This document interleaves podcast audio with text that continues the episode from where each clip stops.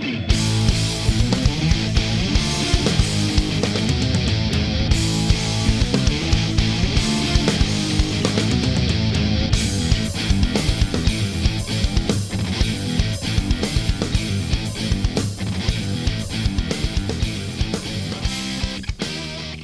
everybody. Welcome to another Prog Report Top 5 podcast. Thank you for listening again. Hope you've enjoyed the past episodes. Uh, we got another great one here today. Uh, you know, sometimes we do uh, episodes where we're talking about uh, a brand new band or a current band that, that has some new release that they want to promote, and we build a show around that. And in some cases, we go back in time a little bit for a band that isn't around anymore. This being the case for this one, the Porcupine Tree Top 5 Songs uh, challenging, of course. We did a Steven Wilson top albums podcast, uh, you know, many months ago, which is a good one to check out. But this is just going to be exclusive to Porcupine Tree and two great guests to join to discuss this. First, I want to welcome back uh, Prog Nick from Johannesburg. Uh, who has been on before? Nick, how you doing, man? Hello, Roy. It's great to be with you. Uh, all right, great. So I'm really happy to uh, introduce the next guest, somebody I've gotten to know over the last few years. Uh, band Haken is one of the best bands in the world right now. Uh, and uh, he's one of the main guys in the band. Uh, let's welcome Rich Henshall to the show. Hello, guys. How are you guys doing? You all good? We are well, man. Good to have you on. Thank you. I'm here in You know, pretty soon you're not going to do these types of things because you guys are going to be too rich and famous. Oh, God, we're still we're still still climbing the mountain. Uh, on that. ah, literally. yeah, yeah. Well, I mean, I think we'll always come back and do these things. It's great to celebrate music that we love, and yeah, it's awesome to be here today and just to be chatting about such a great band. So, uh, you know, the the good tie-in to having you on right now, of course, is you just announced a uh, solo album, your first one, the Cocoon. Yeah. Um, so, uh, why don't you talk uh, a little bit about that album? What brought that on? How long it's been in the works? Anything you can share yet? Well, it's been quite a while, to be honest. I've been working on it around about three or four years, if I actually add it all up. But um, it's been tricky because I've been doing other things obviously Haken takes up a lot of my time. Um, in those four years, I wrote a, a, Nova Collective album with my friend Dan Briggs, um, and we just Haken have been touring like crazy over the last few years. So I've been fitting in writing of the Cocoon in those small pockets of time in between the other things.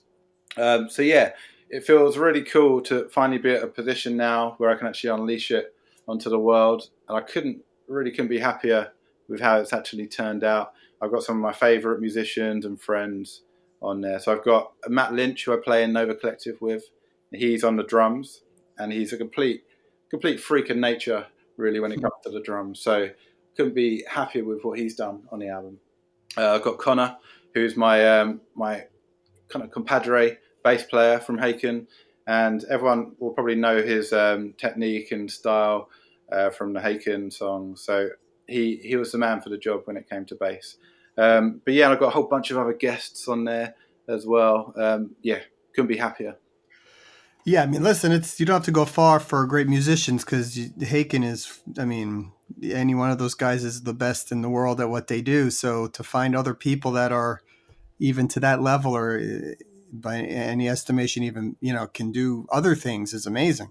It was yeah. I mean, I was lucky enough to to form this band with Dan Briggs, Nova Collective, and I remember we so we wrote the album and we'd never really met each other, and we thought it'd be a good idea to go over to America and just film a playthrough the first time we'd ever met each other. And we decided to play like the trickiest song on the album.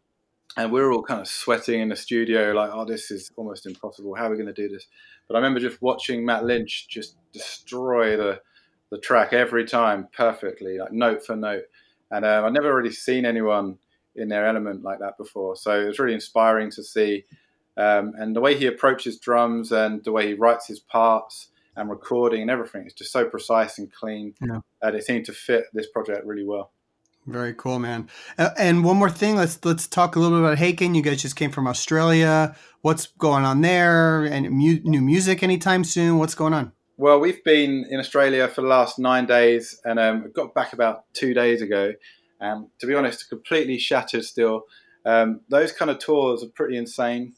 because you arrive there after like two days of traveling, and then we we play like five back to back shows with very minimal sleep. So like the whole time you're there, you're kind of fighting against the jet lag, and you finally get to the point where you've you think you've kind of reprogrammed your body clock to that time zone, and then you've got to go home again and then do it all again. So I'm currently in that process where I'm just not sleeping at the right time.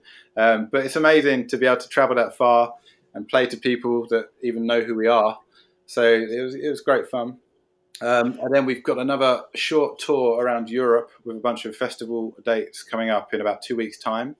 And then we're pretty much done on the Vector touring until we tour with Devin Townsend at the end of the year, which is going to be basically the the biggest shows we've ever done. We're going to play in some of the biggest venues we've ever played at, and it's going to be awesome. amazing just seeing someone like Devin work his magic every night. Yeah. I'm a huge fan ever since like Terria and uh, Ocean Machine, those albums. What do you think of the new one? Yeah, it's incredible. I love the it's fact. Good, right? yeah, he's just still just pushing the boundaries as far as he can. And I, a lot of people become complacent and um, you know just settle on their sound as they grow older. Uh, but obviously not for Devin. He's pushing himself, and this album's probably his most ambitious album to date, which is I find really inspiring. I can't wait to see it live. It's just going to be insane. Well, I, yeah, was, no. I, I was just going to say that from the audience perspective, man, that is going to be sensory overload. Devin Townsend and Haken, I can just. It's got to be seen. It has to be seen. Yeah, can't wait. Can't wait to see him, and I can't wait just to play to a whole bunch of new people as well, and just you know get get to meet a whole bunch of new fans. I, I just love that whole side of things. That's awesome. Are you guys now? I mean, is this full time for you, the band? Are you able to just do focus on that, or? Pretty much, to be honest. When we did the uh, Shattered Fortress shows about two years ago now, um, I was working as a teacher in primary schools in the UK, um, teaching music and piano, and uh, due to the like intense amount of touring that we had that year with Haken and Mike, um, I just had to quit that job and uh, just been looking at other ways to make it financially viable. So we do lessons on tour, um, right. do some Skype teaching when I'm at home. Uh, but generally, Haken is almost at that point now where we can make make a living out of it. Obviously, we're not living in mansions or anything like that. We don't have heated swimming pools and stuff like that. But we're kind of working towards that. But it's amazing to, to be able to play music and um, get out there and do what we love doing because that's ultimately why. We look, I mean, if you look at the type of music you guys play, you know, you, you never cut any corners with that. You're not trying to write three minute pop songs, and you're doing it the way you guys want to do it, and it's working. So yeah, I mean, it's always, it's a, thanks. It's always a bit of a risk, I guess, when you're pushing yourself and pushing boundaries. It could go either way, um, but luckily, I feel that that's kind of worked in our favor, and hopefully, um, given us a maybe a unique sound that people will latch latch onto. Um, I feel that if we ended up trying to cater our sound towards what we think people would like to hear, it would potentially, um, I don't know, we would lose our appeal to the fans. So I feel, I think it's working in our favor at the moment. For sure, I think so. I mean, look, I say it all the time. I go to shows around the U.S., uh, you know, different places, even down here in Florida where I am, and I see people wearing Haken shirts. That's not a small thing you know, that, that means somehow they've heard of you, which is amazing. It's really cool. Yeah. I mean, going to yeah. America, such a huge country, and we do some of our best tours there. So, yeah. Yeah, it's awesome. Very cool. That's very cool, man. Well, that's great. So we'll look out for the new album uh, in July, a new single of music anytime soon. And, uh, you know, we'll support that. I'm sure that's going to be awesome. Uh, so on the agenda today is the top five Porcupine Tree songs. Um, so we uh, will each go around and we'll talk about our you know number five and then our number four three uh, two and one and so on and uh, rich i'll give you the floor first your number five choice okay so i've got a list here but i haven't actually ordered them from five to one so let me just think about it I'll, I'll, probably go for right i'll go for the creator has a master tape from in okay. Um, yeah i feel that this um, is quite a unique song in their back catalogue it's um, a lot, a lot of their songs are quite uh, slow tempo, quite melancholic. This one has its own mood to me, at least. Um, it's very upbeat and it has a really interesting uh, vocal effect on this one, which uh, really appeals to me, and it sounds different to a lot of their other stuff. But I just really love the driving nature of it and the crispness of the, the drums and the bass. Um, so yeah, for me that would probably be number five.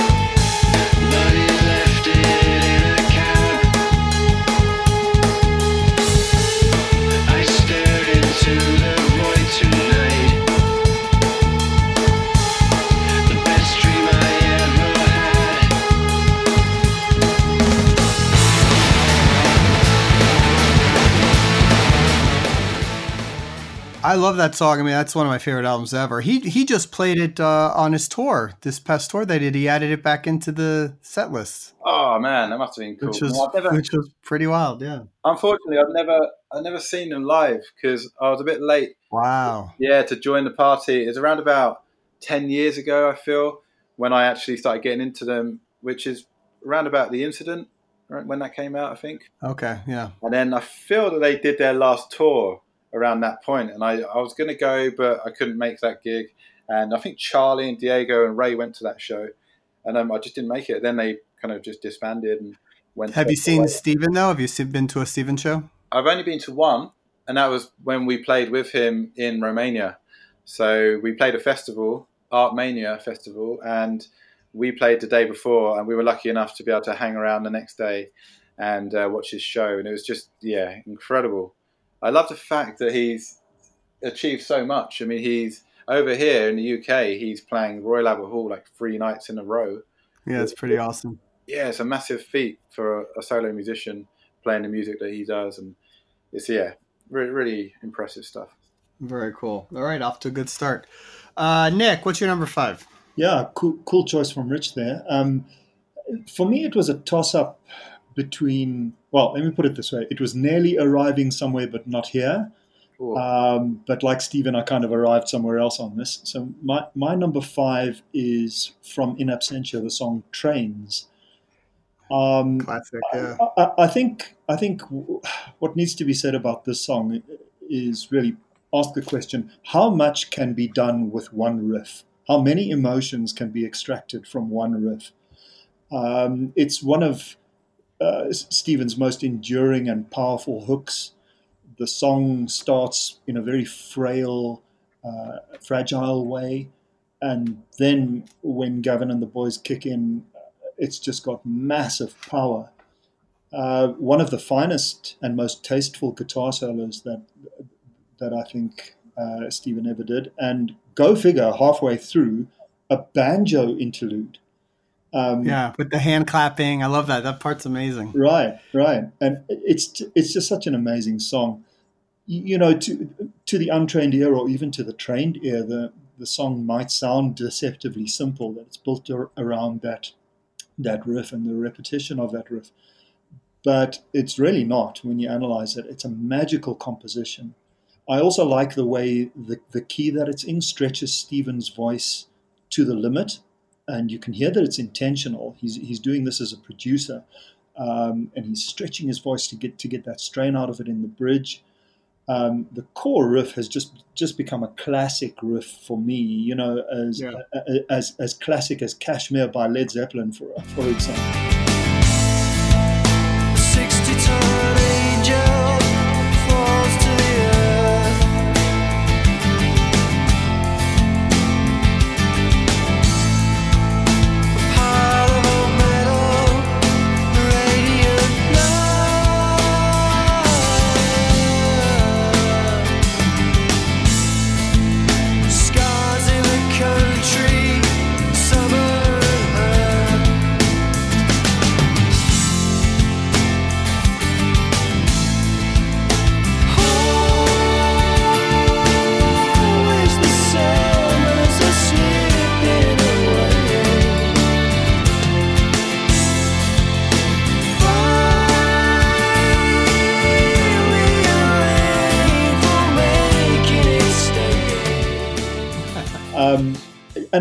Know if you guys were aware, but there, there's a bootleg album out. I don't think it's officially sanctioned. I'm not entirely sure, but it's called Out Absentia. Um, wow. and there, and, and that contains sort of outtakes from In Absentia and other albums, and it's got an extended version of Trains on it. I'm, I'm not here to promote boot, bootlegs at all, but um, just really answering the question: how much can be done with one riff? This song says it all. I have more to say on In Absentia as I get to later in my picks, but yeah, that's a big, uh, big album for me for sure. Um, all right, I'll jump in with my number five. I'm going to go way back. Uh, I don't know if you guys are familiar with the Signify album um, from '96. I want to say um, I didn't, I wasn't listening to them in '96, but I went back and I, I since love all the older albums. But I'm going to go with the closing track off that called "Dark Matter." Cool, great song. Which uh, is just an amazing, just that that's the song that at that time be, it became what he started to do more of as later albums sort of kind of came across that kind of very ambient kind of dark you know atmosphere kind of sound that he was working on. And that's a weird album signify because it's really there's only like i think five songs with lyrics the rest of it is sort of electronica and weird instrumentation and stuff like that and i don't love all of it the five songs with lyrics are all amazing and some of the other stuff is great um, but this was always the one that kind of stuck out. And I was trying to pick the fifth song on this list. So this was a tough one to just cut out. So, and I've seen him play live a number of times. It's one that he goes back to every now and then. Uh, so I think it's some a, a, song that he sort of holds dear. Um, but just uh, love that, love that he was doing this kind of stuff all the way back in '96. I just wish I had been listening it to it uh, back then. Most things decay in a matter the product is sold, memory fades. Crushed like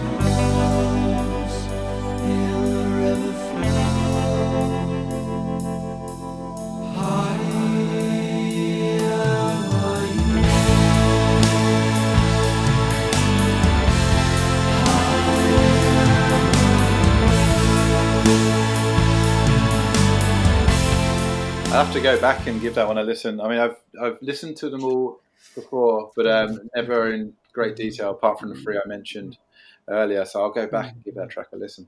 Yeah, that's a that's a really really good song. Uh, okay, Rich, uh, you're number four. Well, you mentioned this actually, Nick, a minute ago. It could have been your number five, but it's arriving somewhere but not here. Right. Um, yeah, I, I really dig this track. I feel that for the introduction, um, it's almost a homage to the likes of Radiohead um, yeah. and bands in that vein. And Radiohead, for me, were one of my biggest bands growing up, and they had a massive impact on me um, as a musician and a writer. And I feel like this one has kind of captured that sound, but they've done it in their own in their own way. Um, and then it just carries on. It, go, it kind of morphs into a whole different song as it progresses. And I really love the chorus. Um, really dig everything about this track. But um, I think one thing that Porcupine Tree really do well is that sound design. They manage to create sonic landscapes, um, which are really unique to them. And I feel that maybe that's a lot to do with Richard, the keyboard player, as well as obviously Steven. Um, but I feel in this song he really comes into his element, especially in the first two minutes. And yeah, that would be my pick for number four.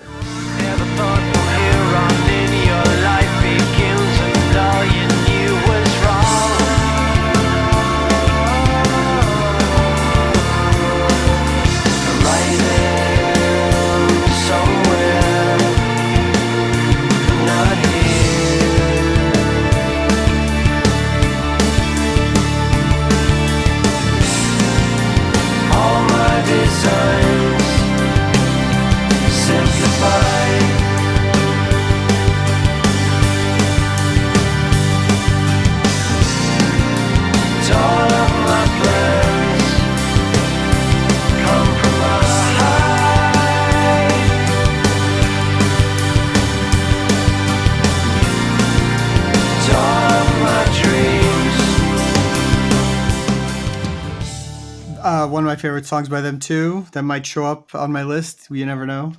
Um, but uh, yeah, Deadwing's Killer. That song is killer. Um, yeah, that was sort of them at their. We was really trying to do some progressive stuff. Yeah, uh, that, that song was a surprising kind of track for me when I heard it for them, but I was really happy to, you know, he was you know double bass for that band. I mean, that was yeah a surprise. It's really very, a very cool. track. It's got kind of got everything you need from a yeah. song. You know, it kind of goes yeah. through so many different emotions, and it's a whole kind of journey of music, which I really dig. So he finally, so he goes back to adding this song into this current last tour that he did, and uh, he go, he was playing here in New York, and I had it sort of worked out that I was going to be able to make a trip up there and do some other stuff. So I'll I'll do it around this this show. And he was playing two shows in New York. Typically he does one, but I had seen the set list and this was in there. So I go and I catch the second night of the show. And this and I really I wanted to see this song because I'd never seen this song particular played live and it's like one of my favorites. Mm-hmm. So I mm-hmm. go to see the second set and he announces he's like, "Listen, we were here yesterday. And so because some people come to see two shows, we're not going to play the same set we're going to play a different set of different songs. And he left this song out. Oh, and I didn't get to see it. Oh, wow. So I flew up to New York to not see this song. Which is one great. day, one day he'll do it. Just one day. Yeah, that's cool. Uh, all right, Nick, uh, number four. Okay, um, so I'm going to depart here uh, from my love of In Absentia and and Deadwing. Um, it's kind of commonly known that that that I, I think that it doesn't get better than those two albums. But um, my number four is part five of The Incident, the band's final album, um, otherwise known as Time Flies. Uh, but the extended version. For me, this song is just a winner all the way. It's got that great groove. It starts with the acoustic guitar in 6 4 timing. And it, the band takes it to places that, that are just unimaginable. It's such a complete composition, a complete arrangement. And I think this particular song uh, shows how much Steven had matured pers- personally as a songwriter, um, almost to the point that, that the lyrics of, of, the song are a little bit ironic. I mean, j- just think about how it starts and, and when the band kicks in, how big it gets. Um, the it has a suspense-filled acoustic piece in the middle, which is Porcupine Tree building to their most ominous and anguished, I think is the right word, tortured, typically tortured lead solo that, that Steven would do. And the lyrics, importantly, for me, are almost prophetic of the fact that for Steven, Porcupine Tree had run its course in time, even though he may not have realized it at that juncture. I mean, think about the lyrics uh, after a while, you realize that time flies, and the best that you can do is take whatever comes to you. Listening to it now, it's almost a message to the band in retrospect. Maybe I'm imagining that. But in any event, I think the song is just incredible. Um, it's, it's, it's as good as anything. She said nothing ever happens if you don't make it happen if you can't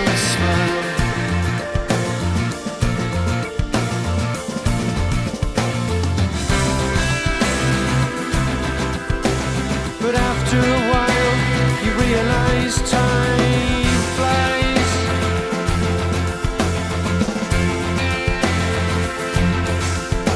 And the best thing that you can do is take whatever comes to you. Time whenever I'm talking about writing a, writing a song to people, um, I always say that you've got to find that core idea. Something very, it could be very simple, like a rhythm or a progression or a melody. But as long as it's a simple core idea that resonates with people, and then you just got to bleed that idea for what it's worth. And just, I feel that they've done that on Time Flies. They've got that rhythm, which just grabs you, and they just keep it going. It's almost like trance inducing and it just it kind of ties everything together throughout the song. Um, but yeah, that almost made my top five. An honorary mention there, like number six, I would say for me. Uh, what I like uh, about that song uh, the most, actually, is just Gavin Harrison's just drum groove. I mean, he oh, just yeah. his drumming throughout all the stuff he did with this band is just so in the pocket all the time, and just he's so perfect for this for this band. But especially mm. on a song like that, it just really makes it just rock. Such yeah, an amazing It really is. Amazing. Um, all right, so I'm going to go again old school for my number four uh, from the Lightbulb Sun album, which is another one of my favorite albums, uh, and the song Hate Song. And I don't know if you know this one, yeah. but uh, just the coolest bass line ever. I love the bass line. It is so just deep, like sinister and badass. And uh, and then that whole second half with that off time, you know, banjo thing going on um, where the drums kick in. It's just so cool, and it is so um, a, a, signature Steven Wilson thing that he was doing on, on various songs through different albums, um, and it just kicks ass live. It's it's not the not the normal style for them because it's it's sort of kind of a heavy, you know, rock track, but. Uh, it just just because of that bass line and the whole thing, I just I can never get that song out of my head. It's just always been one of my favorites by them.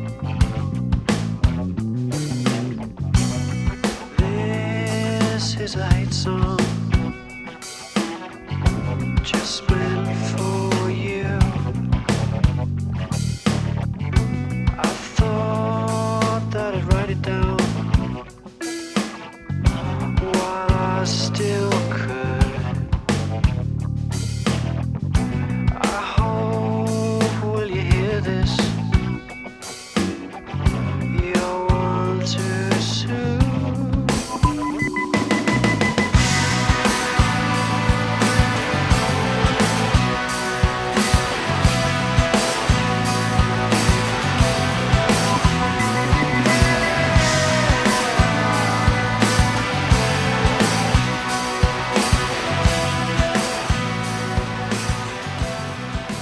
don't don't you think that Colin Edwin is really one of the unsung heroes of? Oh, totally. He's great.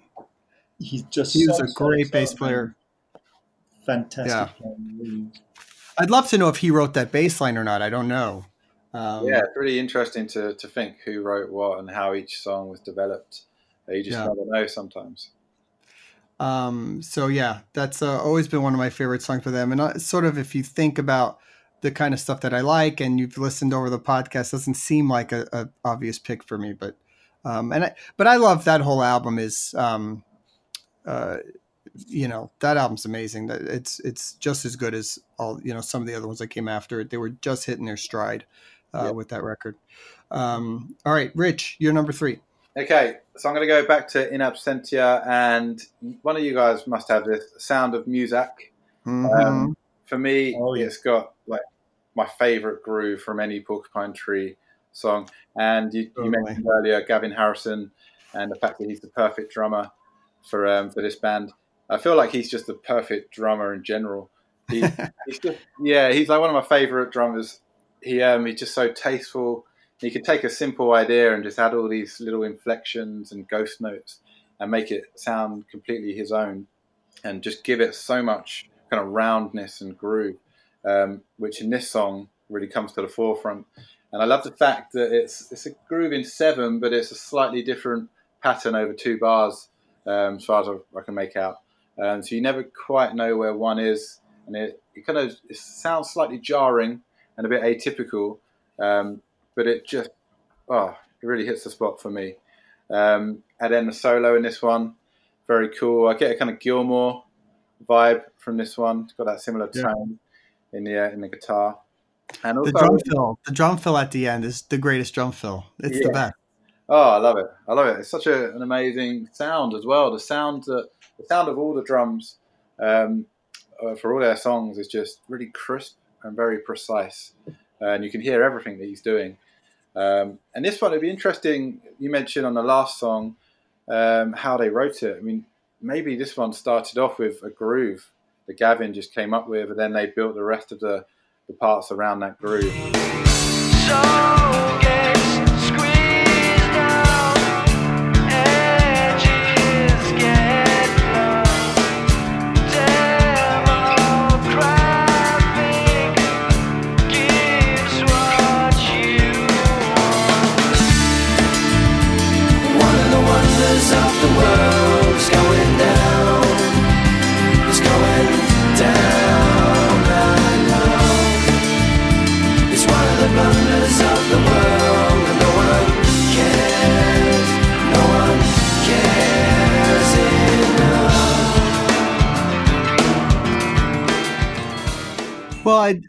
read the there's a, a Porcupine uh, book that is that came out. Um, I forget what it's called, but I have it.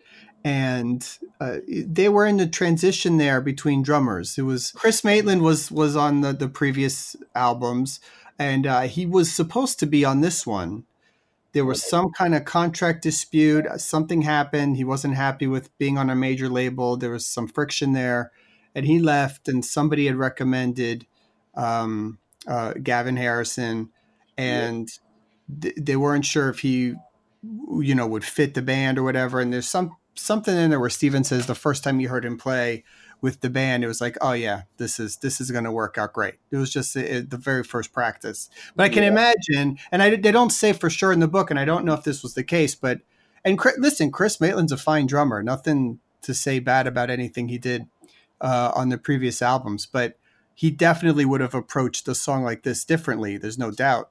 And so, yeah. so I wonder if this song had been written and he had he was playing it maybe more straight or something. You don't know. And then Gavin comes in not knowing and just you know plays it this way, and it must have been like, oh my god, like I, I read it completely different somewhere um, where Steven mentioned that he had he had done the demo of the song um, and a couple of others, I believe. And um, I don't think Maitland had actually created any drum parts for it yet. But Harrison came in and listened, thought about it, came up with that groove, refined it in front of the band. And literally, Steven looked at the other members of the band and apparently out loud said, We have to up our game now to keep up with this guy. That uh, might that might yeah. be right. I think I, I think that might be what is in the book actually. Yeah, that um, sounds about right. It feels like yeah. he added his own thing. Yeah, the song. Yeah, the book well, is called Time say, Flies. It's called Time Flies. That's I, what I was talking about. I, I, will say this: I, I have been to a couple of Gavin Harrison uh, drum workshops, and uh, in both of them, he's played Sound of Muzak. And I, am going to make my comments later. I'm giving it away now, but um, he, he uses that as uh, as an example of how a drummer, a percussionist, can add to to the compositional element that that is brought by the composer, uh, add to it, and simply simply by innovating and creating something new, actually create compositional input rather than just being a backing player. So he, he, he makes a point of that. I think probably so. Rich, maybe maybe you can speak to this, but I, in listening to to Haken, and I want to give uh, while we're talking about this, I want to give Ray some props on on this because yeah. Yeah. I feel like he's the same type of drummer. I mean, he's, he's yeah. different. He's not as sort of jazzy kind of feel that that Gavin sort of is, but um, you know, the stuff that he's doing on some of the songs feels like it's completely out of left field and just adds a whole nother thing to it. So how how often is it where you're writing a song and you know you thought it you thought the drumming would be one way and maybe it becomes a different thing. And you know talk about that a little bit with working with, yeah. with ray. Yeah i know for a fact that ray is a massive fan of gavin harrison. Um, and, and guys like Mark Guiliana who's a jazz guy who's very loose in his playing. He's one of my favorite drummers as well. And also um, you know tigran hamasyan who's a pianist but the drummers that play with him uh, they really inspire ray's playing. But then when you when you adopt that and approach it um, in a metal context, it hmm. um, gives you a real, real unique sound. But yeah, I feel that with the last two albums, especially, Ray has just upped his game and he's given a lot of attention into his parts. So he'll kind of map it all out before he records it, and it's all worked out when he goes into the studio. And you can really, you can really hear that attention to detail. Um, and there are a few tracks. There's one track from Affinity, um, Red Giant, Mm-hmm. Um, that kind of came about just from me and Ray jamming together. And Ray had this groove, and it was slightly, it was in six or three, um, but it was slightly, it felt like it was out of time, which throws your head off a bit and sounds very atypical. Uh, but then I came out with this riff over the top of it, and that's an example of a song that actually started with the groove. Um, but yeah, I mean, you can take a simple idea and then add a drum beat to it, which is a whole very important element to the music, and it can completely change the feel of the, of the music, which then can inspire different ideas with lyrics and vocal melodies and you know right. all the other parts. So it's a very crucial part to the writing. And well, there's a couple of songs on Vector. I mean, Puzzle Box, I think is just the drumming is ridiculous. It's sounding. Yeah, I, well, I don't know what he's. another one um, where we kind of met up and we jammed through that one. So me, Charlie, and Ray, we started um, kind of bouncing ideas off each other in, at my house, and that, that song was born from those jam sessions. So yeah, sometimes it's very important to start with the groove and then build everything on top of that. Yeah, I, I remember when when I was writing the uh, the review for Vector for the prog report. Um, I remember thinking to myself, "Man, could Ray Hearne get get any better? Could he could he could he improve on what he was?" It's funny watching him every night because I have while I was writing. We've that, been touring this uh, album like crazy. He, he, he, yeah. you know, he was stepping it up even another notch on on Vector. That's just the feeling yeah, I got. Like I'm, I'm, I'm, a hack drummer, so so what do I know? But but that's the feeling I got. you know. He definitely pushed himself a lot further. Even like with Affinity, it was kind of more stripped down, but he definitely put a lot of attention into the parts. But with Vector, he just went crazy, and I think yeah. it reflected the nature of the music, which which was quite aggressive sounding um, and quite raw by nature. And he's he kind of reflected that in his drum parts. But but yeah, watching him have to play it every night is it's funny. We've been doing a two-hour set on the last few tours, and um, yeah, it's quite an endurance to be able to pull that off. But he somehow seems to be able to do it. So hats off, hats off to him. Very cool. All right, props to Ray. Um, all right, did you go yet, uh, uh, Nick? Uh, number, number three? three? No, I don't. Uh, so all right, uh, yeah, this was another toss-up for me. It was nearly anesthetized from Fear of a Blank Planet, but just pipping it to the post for me as a number three I'm going to go with Deadwing from the eponymously titled album. Um, okay. Deadwing. It's you know, it's it's got it's the driving, thrashy, metallic side of Porcupine Tree, which you've just got to love. You know, um, it's such a great opener to a great album. The clanging guitar chords. I don't, I don't think Steven had ever sounded gutsier. Um, I, I, I, don't think his vocals had ever sounded darker. And well, how can you knock it when it's got an Adrian Belew guitar solo on it? You know, right. um, the first time I heard it, I, I, I remember thinking to myself, "Hey, that sounds a little King Crimson," and I even wondered whether Robert Fripp hadn't maybe made an appearance. But then I looked it up, and of course, it wasn't Fripp; it was Belew. Um, and oh, yeah. Mikael Åkerfeldt also sings backing vocals on it it, it may be the hard, driving, metallic side of Porcupine Tree, but it is not without its experimental twists and turns. That's for sure. And just what a great way to open to open a, a, an immense album um, with a song that just knocks your head off. So Deadwing number, is my number three. The creeping darkness makes the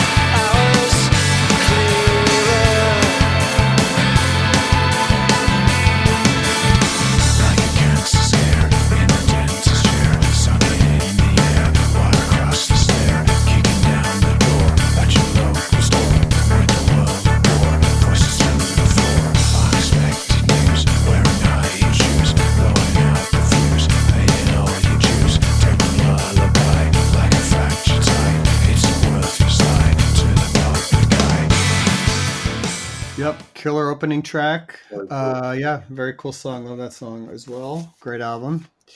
Um, all right, I'm gonna go with my number three. Again, a pretty obscure. I don't know if you guys know this one. um, so uh, this is off an album called Recordings. It's a, a compilation sort of B-side album, uh, and the track is uh, "Buying New Soul."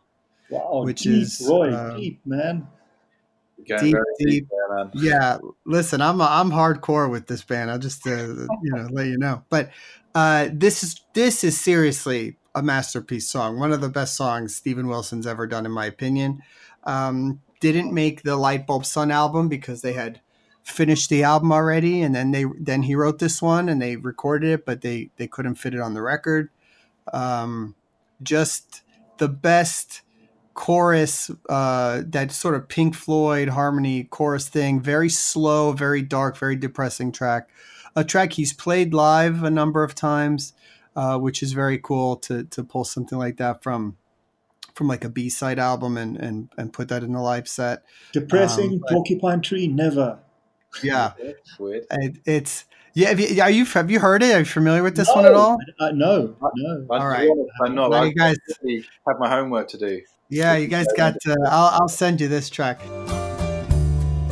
Close it up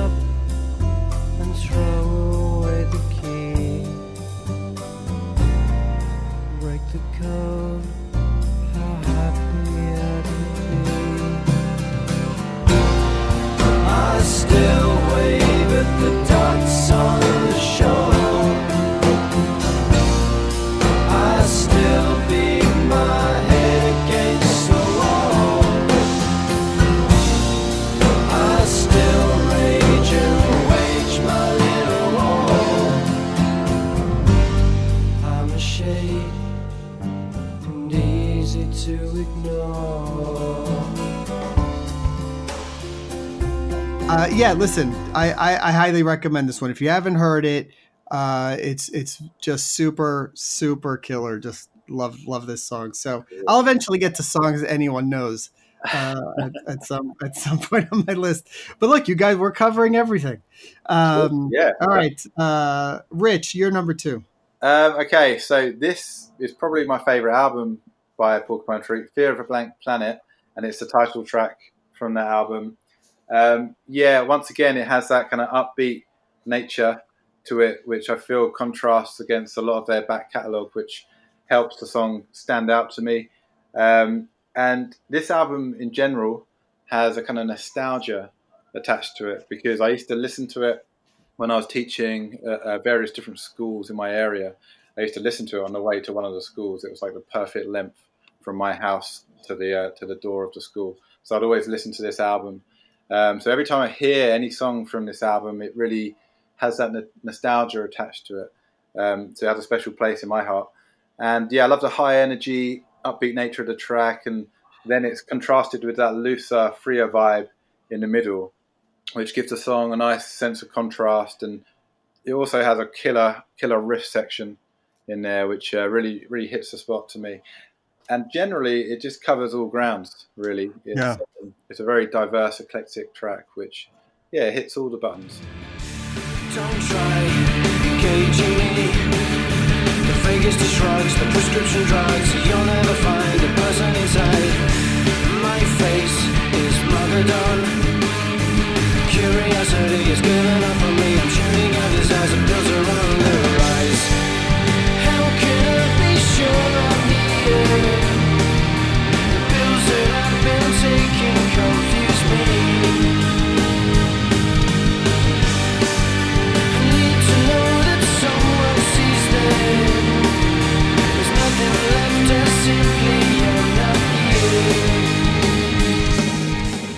uh, well, this was right there for me, past you know number six or almost almost mm. in my in my five. I mean, I love this song. This is actually probably my favorite song on that album. Um, mm. I just like the idea of the main riff being on an acoustic, you know, throughout while the drums are, you know, sort of upbeat and it's, a, it's sort of a high energy track and it's got that acoustic as the as the main riff, which I think is just really cool and Such and uh, and different. Yeah. Um, it's it's the fantastic, fantastic track. Uh, okay. Um, Nick, you're number two. So Rich has already mentioned this one. It's the utterly brilliant sound of Muzak from In Absentia. That's my number two. Uh, it, it, right. Every time I hear this song, it, it, it just reminds me of the time and place when I, f- when I first heard it. Um, and I was just awestruck at, at how wonderful the song was. It's first, firstly, it's, a, it's an amazing commentary about the state of music in the world. Um, take that coupled with the brilliance of the instrumentation and triple that with what is just a Gavin Harrison masterclass in tasteful groove innovation in drumming. Um, every drummer in the world, I can assure you, puts headphones on and tries to copy that groove and fails miserably. I, I, I don't think I've heard that groove played in that way uh, by any other drummer anywhere else. Quite honestly, it's it's just a, as I said earlier, a prime example of how a drummer like Gavin Harrison can take a very brilliant songwriter's material and add a perspective, a percussive twist to it that is unique and just takes the composition to, to the next level. And to me, um, that is true brilliance, you know, and that's what made Porcupine Tree an important band as opposed to just a vehicle for Steven Wilson. So, Sound of Muzak, uh, uh, you know, sorry to mention it again, but it's so brilliant that it deserves it. That's my number two. Agreed. Yeah, yeah, talked- it deserves. Um, hopefully, you picked it as well. There, I think. Yeah, don't want to give too much away, but yeah, uh, it's a great. Product, everything about it, production, and yeah, like you said, the subject matter really, um, yeah, it kind of resonates well with me. Um, it's kind of an attack on the music industry in a way. Um, and you know what? It applies today. I mean, it's this time. It's yeah. super timeless, right? Exactly. Um, all right, so I'm gonna go to the first of two tracks on my on my list. I got two more, but the first of two that have been said already. Uh, you guys stole some of my thunder here, but uh, my my number two is uh, going to be arriving somewhere, uh, oh, yes. But not here, which uh, could have been my number one, except for maybe one other track that is there. But uh, yeah, look, we've covered it. I mean, it's uh, it's one of their masterpiece songs. I like the whole thing. The the the fact that it's sort of you know light and then gets dark and super heavy and the double bass metal thing and then it comes back to the opening main riff and it, it's just perfect in in every way um, just one of the best songs to come out in the last 20 years in my opinion i think it's just just incredible. It's not not a whole lot to add to what we talked about but that's how i feel about it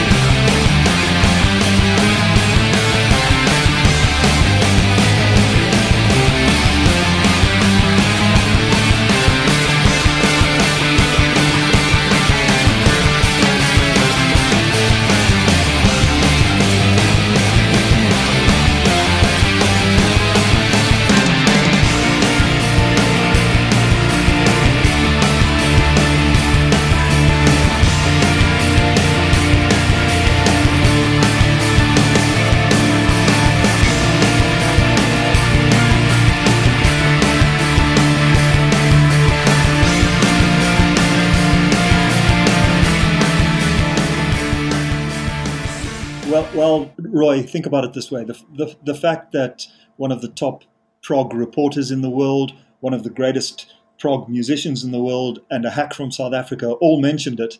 that means that it's got to be a great song, right? It is a top, top, song, covers all grounds, and it's um, yeah. Can, can be very cool. Awesome. Uh, all right, so we'll jump, Rich, to uh, your number one. Number one. Wow. Well, uh, I mentioned this before that Fear of a Blank Planet was my favorite album, and "Anita Anesthetize is going to be my number one spot from that album. Um, I generally love long songs that take you on a journey. Well, if you listen to any of the Haken, um, you, you don't say. We yeah, we got a whole bunch of long songs. I feel that if you've got a strong enough theme um, and musical kind of vision, it sometimes needs to be a long song to fully realize that idea. Uh, and with this song, I feel that they've kind of nailed it. Um, it's got so many great parts in it. And once again, it has this nostalgia attached to it. So every time I hear it, it takes me back to a certain time. Um, and those, those really dark, melancholic progressions that they have in the song really, really hit a spot with me. Um, but yeah, the chord progression in the chorus especially gets me really, really nice. And it's not typical. It's not diatonic. It's changing keys quite a lot. And um, that's something that's quite unique to Steven Wilson's sound. He has a certain bunch of chords that he will gravitate towards. Um, that you just instantly hear it and you know that's one of his songs. And this this chorus has that. Um, but yeah, the general sound design and guitar tones throughout the whole song are just top notch, and they give it they give it a kind of unique atmosphere, which is basically something that Porcupine Tree really nail every time. Uh, but this song for me kind of epitomizes their whole sound. Um, and generally the way it builds in the middle and the ending is just um, just pure gold as far as I'm concerned. So yeah, perfect song.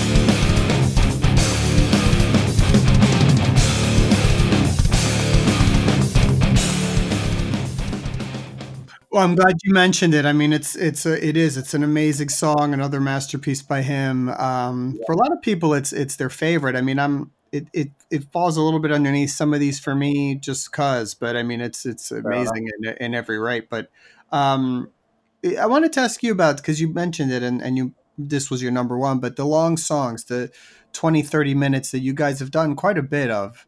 Mm-hmm. Uh, you know, how do you feel about those? Is that something you think the band will always try and do, or as you get further along with the band and you have you know more material, you, you maybe starting to shy away from those, or you know? It's, yeah, pretty. Um, it's really hard to tell. I guess you you start writing a song, and if the song uh, requires that kind of approach, then you just go with the flow and just almost let the song write itself as much as possible. Uh, but if you take a song like Visions, for example, that song, initially the initial arrangement took me about a, a, year or so to write that, and then there was like maybe twenty or so different projects that I was working on, and then a lot of those other projects formed the other songs on the album. Uh, so that kind of was a way of tying in all of the music throughout the whole album. Um, but in that song, the uh, the opening um, kind of parallel major and minor chord progression, I felt was strong enough to really uh, develop a whole a long song out of it. Um, but you you just never know. I guess when when we start writing music, we'll just see where the music takes us, and who knows. I, I, I look. I think Visions is one of the best songs ever. I, I I don't know if it's it might be my favorite song from you guys. It's hard to say, but uh, but I remember uh, the the thing that really solidified you guys for for me because I had had the mountain maybe for a few weeks before the Prog Nation at Sea cruise. I mean, I had just become aware of the band and just had that album and, and then I went back. I had time to pick up Visions before the cruise and I was sort of familiar a little bit with it. But when you guys played that first show by the pool, I don't know if you remember this, but was it the, uh, the first time we were on the cruise? Yeah, yeah. And you had that first pool gig.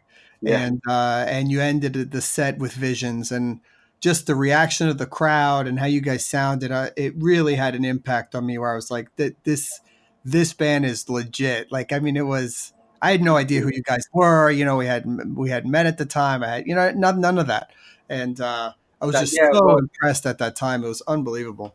Thank you so much. I mean, whenever people ask us about like a top five gig in our career, that's definitely one I always gravitate towards. Um, yeah, it was such a special moment for us because Mike invited us on the boat, and uh, it was just amazing to to meet him and to have him listen to our music was such an honor. And then to play to a whole bunch of new people. We hadn't really been to America that much by that point. Um, so yeah, then that coupled with the fact we're on a boat looking at the ocean, playing, um, cool, right? yeah, overwhelming experience. And thankfully, we've been asked asked back about five times now. Every year we seem to come. Every back. year you guys keep coming back. Yeah. yeah. Oh, you know what? Well, I mean, if we can detour a little bit here, but I'm I'm curious about the uh, the covers set that you guys did on the last one. For anybody that that isn't aware, each band gets to play two sets on on the ship when they go, and and you played uh, you know your typical touring set with Vector stuff, and and then the yeah. second night. Uh, you you picked like ten random covers, like you know, what'd you play, Africa and Jump by Van Halen, and uh, right, a bunch of you know, a bunch of different songs. It was really a lot of fun. How did you decide on the songs, and and what what put that uh, together? Yeah, it's always a bit tricky picking a set like that because across the band we listen to so much music. We wanted to go with a whole bunch of songs that people were going to know, um, and like you say, we did Jump, which is such, a, such a fun song to play. It was so so amazing we did 21st Century Schizoid Man, right. um, which was a bit crazy because we we asked a whole bunch of people to come up on stage with us. We asked Marco Sfogli. Um, who else did we have? We had Jordan on stage. We had a saxophonist, and it was um, it was insane. And we didn't. We started this whole solo section, and everyone was trading licks and solos, but we didn't really talk about how to come out of that. So we were just jamming out, and then we're all just looking at each other like, well, how are we going to get to the tricky bit? We have no, we haven't really worked this out. So we had to stop the song, and then everyone walked off stage, and then we carried on playing.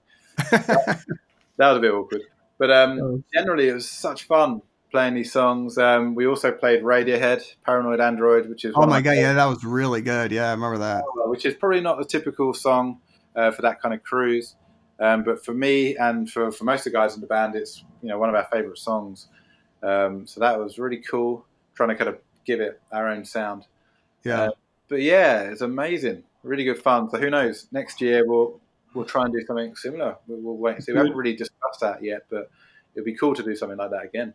Do right. it again, Rich. Do it again. I, I, had playing, I had playing commitments downstairs on the on the passenger stage. And, oh, you missed it. And and I missed the the highlight of the cruise, from what I hear. Yeah. Oh, well, it, was. It was a lot of fun. Yeah, it was a good yeah, set. Yep. Uh, well, I've watched all the videos on on YouTube. I can tell you that. cool. Uh, all right. Uh, so let's jump. Nick, you're number one. Righty. Um, so it's not like me to avoid long songs, uh, Roy, but um, you know, so I've, I've, I've got a pretty long honorable mentions list, and we'll see if you let me get there. But I'm going to go with another short one uh, for my number one because I just think it's the quintessential Porcupine Tree song. It encompasses in a few short minutes um, everything that that band is about, and it is the brilliant Blackest Eyes from from ah. Absentia. I was wondering where you'd go with that. Yeah, perfect. Yeah, what can be said about the song that hasn't already been said, man? It's fairly short, but it in those few minutes, it's just a tour de force featuring everything that made Porcupine Tree great.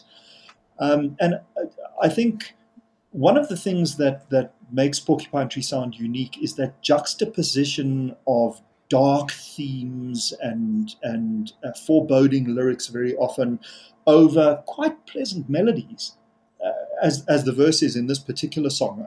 And let's think about the lyrics. I mean, the speculation is that the lyrics are, are about the, the serial killer Ted Bundy, you know, and and and his um, his his uh, method of operating. So very dark themes, but there's that fairly light and pleasant uh, melody in the verse, and then this, this hard hitting chorus, and and and, uh, and the bridge is, just an instrumental uh, showcase of virtuosity. Um, it was officially written by Steven, but in my opinion, you can hear the band's influence in the song. Sure. Uh, it's pretty obvious to me, and I, th- I think that during the In Absentia Deadwing phase, this band was at the peak of their powers, um, and this this one song, as as short as as it is, is really an epic, just in a few minutes you know, I have the CDs in front of me, uh, and just looking at, at the cover, for example, um, just takes me back to a period in my life when music became special again, partly because of Porcupine Tree. Uh, the song is is just amazing. I've I've actually had, had the privilege of playing it with some passengers on the on the boat uh, on one occasion. It's it's an amazing song to play and try and master. It's a, hmm. it's a wonderful showpiece of a wonderful band. And, and I'm just glad that that style of music is being carried forward by bands like Haken, not because Rich is with us, but because it's true. Uh, and for, for me, this song was, was the start of the great music that we're all enjoying today.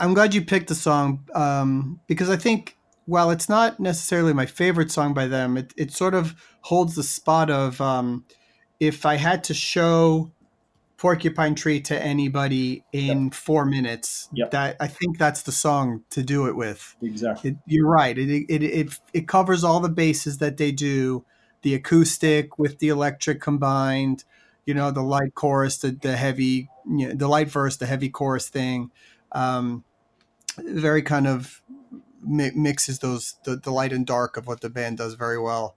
Uh, and so I think that's a that's a great song for that. I, I think the missed opportunity with in absentia is, uh, you know, not having this be the first single from it uh, and be the lead track. I just think was a missed opportunity for for them, and I don't think it even was ever a single. I agree. And uh, it, it knowing what was going on with radio at the time, uh, I feel like this song could have could have been it for them, and um, and I think the labels just sort of dropped the ball on it unfortunately. Um, you know, a lot of the stuff from that album, that song included, I feel like could come out today and sound like it came out from today. There's nothing at all dated about this record at all uh, in any way. Um, so, uh, well, uh, easy sort of transition to my number one, uh, and it is going to be Sound of Muzak. we go three for three. And uh, I, you know what? In all the top fives we've done, I'm not sure that we've all had what that the three people have all had at least one song equal. Um, there, we did a Haken top five. We might have all said "Crystallize." That's the oh. only other. That's the only other one that comes to mind. That's a good one. Um, yeah, um, but uh, look, th- there's a lot that goes into me picking this song. One uh, uh, for me, first of all, I think it's just amazing, and it's one of the best songs ever written, in my opinion. Um, everything about it, the the chorus, the, the, the lyrics, the harmonies, the drumming, it's all just genius. Um, this was the song that I discovered the band with, and I may have told this story before on a, on a previous podcast, but I think it bears repeating for this one. And I love when something like this comes together when you get to discover a band and it all sort of happens all at the same time. So a friend of mine told me because he knew I like Dream Theater that I should find out that I should listen to Porcupine Tree. And the only song I was able to find online somewhere was this one, this one. And I heard this song and it I just I mean it was like out, out of body experience or something. It just completely blew my mind this song. I must have listened to it a thousand times in a row.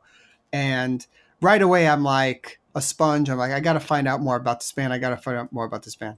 And so I get in Absentia and I'm just going nuts on this album. I think it's the greatest album I've ever heard.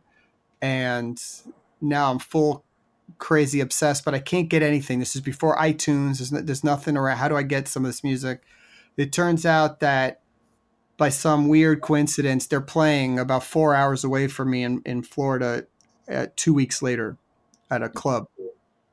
And so, and it's on like a Wednesday. And I'm like, we're going. I'm going. I don't care. So I, I drive down there. I, I see the show. Of course, because no one knows who they are, it's that kind of gig. They, they go on like at 11, you know, like super late. And uh, it was like 100 people in there. I mean, it was like ridiculous. And, and they played all of these songs. They played Dark Matter. They played Hate Song, all the songs that are on my list. I mean, they, they played uh, that song "Futile." Have you guys heard that song "Futile"? It's like a B side from In Absentia, this super heavy song. Don't think um, I've heard that one, to be honest. And it's uh, it's uh, amazing. Um, and so I got to buy at their merch desk a bunch of the CDs, and that's how I got into the band from there. I mean, it was all sort of came together. And I, like when you hear a song and it's the first song you hear from a band, a lot of the time that will be that special song that you always remember, and it has a special place in your heart. Like for me, when I heard Dream Theater. The first album was Awake, and um, yeah, I remember hearing Erotomania, and mm. every time I hear that, it's got that same kind of special, just kind of hits you somewhere. Yeah, no, it's it's it's so cool when you ha- when that happens, and I just love how, you know, I was to get a chance. I didn't relish. I mean, I would have hung out later and met Steven and and done. You know, I, it just didn't occur to me. It was just like I went to see a show and then I went home. but it was like completely, you know, uh, you, when would you get that opportunity again to see Porcupine Tree with like a hundred people at a tiny club where no one really knows who they are? You know, it was like once in a lifetime experience, but I'll never forget that. Uh, so, uh, well, there you go, man. You know what? I think between the three of us, the a couple of repetitions aside, we covered essentially most of the songs. I think most people would say, which is usually what I like uh, usually happens when you do these things. Do we get an honorable um, mention, Roy? Yeah, yeah. What other songs you want to throw out there? Uh, I'd, I'd just like to mention "Stranger by the Minute." Uh, "Stranger by the I Minute." love that song. That's a great one too. I yeah. just think it's a great song. It's the best Absolutely. song on the Dream album. It's the Most I agree with you there. Good call. I agree. Yeah, it's it, it's really an original melody and a lovely sort of that Beatles esque vocal harmony. And uh, apparently, harmonizing on vocals there was Chris Maitland. I believe it's the only time that he sings on the album. And interestingly, Steven also played the bass on that track. So it's not their proggiest moment, but for me, the best moment on on uh, the Stupid Dream album. No, it's a total pop song, but it's a great it's a great great song, and and I agree, it's my favorite song on that album. Mm-hmm. Um, Very cool. I mean, I might throw a bunch off of Lightbulb Sun. Russia on Ice is amazing, um, and I always liked uh, Last Chance to Evacuate Planet Earth Before It Is Recycled, just because of the title. That's a cool title. That's title. I um I had um Time Flies, which was already mentioned, and then Way Out of Here, which is just great song. Yeah, chorus, and then the start of Something Beautiful from Deadwing. Oh, that's a brilliant uh, song too. Yeah. yeah. but yeah, like it's hard. To, it's hard to narrow it down to. It is very. It is very tough. Uh, I mean, I, I could say Lazarus. Uh, we've already mentioned arriving somewhere. How about Open Car from Deadwing? I bet you Rich would like that one. Um, very cool track. Yeah, I love it. Yeah, that that, that, that that's kind of uh, Porcupine Tree doing a Haken almost to me. The only song I don't like on Deadwing is "Shallow," though. I will say yeah, I do not. Yeah. That was a song I never liked. I always skip it. have you heard oh, the song "Pure Narcotic" from from Stupid Dream? Brilliant, brilliant. Yeah, yeah. yeah uh, well, his acoustic stuff back then was was really good. I mean, they were he was doing a lot of acoustic kind of pop stuff with just some cool prog ambient stuff around it. Really. Right, um, right, and, and then on the same it, album, he does he does a song like "Slave Called Shiver," which is just sinister. You know right. that Colin Edwin sinister bass line. Um, you know, it, yeah. it, it's just the extremes that, that that that were so impressive. Yeah, listen, the guy's a genius. Uh, well, cool, man. Uh, Rich, thanks again, man. It's always fun, always great to talk to you and have you on something like this. And Oh man, um, it's, been, it's been great chatting and hanging with you guys, and it's been yeah, been really interesting. I feel I've got a lot of homework to do now. I'll send you some. I'll send you some some links to listen to. Yeah. Uh, and if, so everybody keep uh, keep an eye out there on on the prog report or on whatever website uh, you follow for prog stuff for for Rich's solo album, The Cocoon, uh, July 26th, that release date. Yeah. And, uh, coming up. It's not too yeah, far. Yeah, pretty soon. And of course, anything Haken related, uh, there's always something going on with them. And um, yeah, we will uh, see you again very soon. Thank you guys. Rich, Thank see you, on the boat. Bye bye. Bye bye, Roy. See you later. One of the wonders of the world is going down. It's going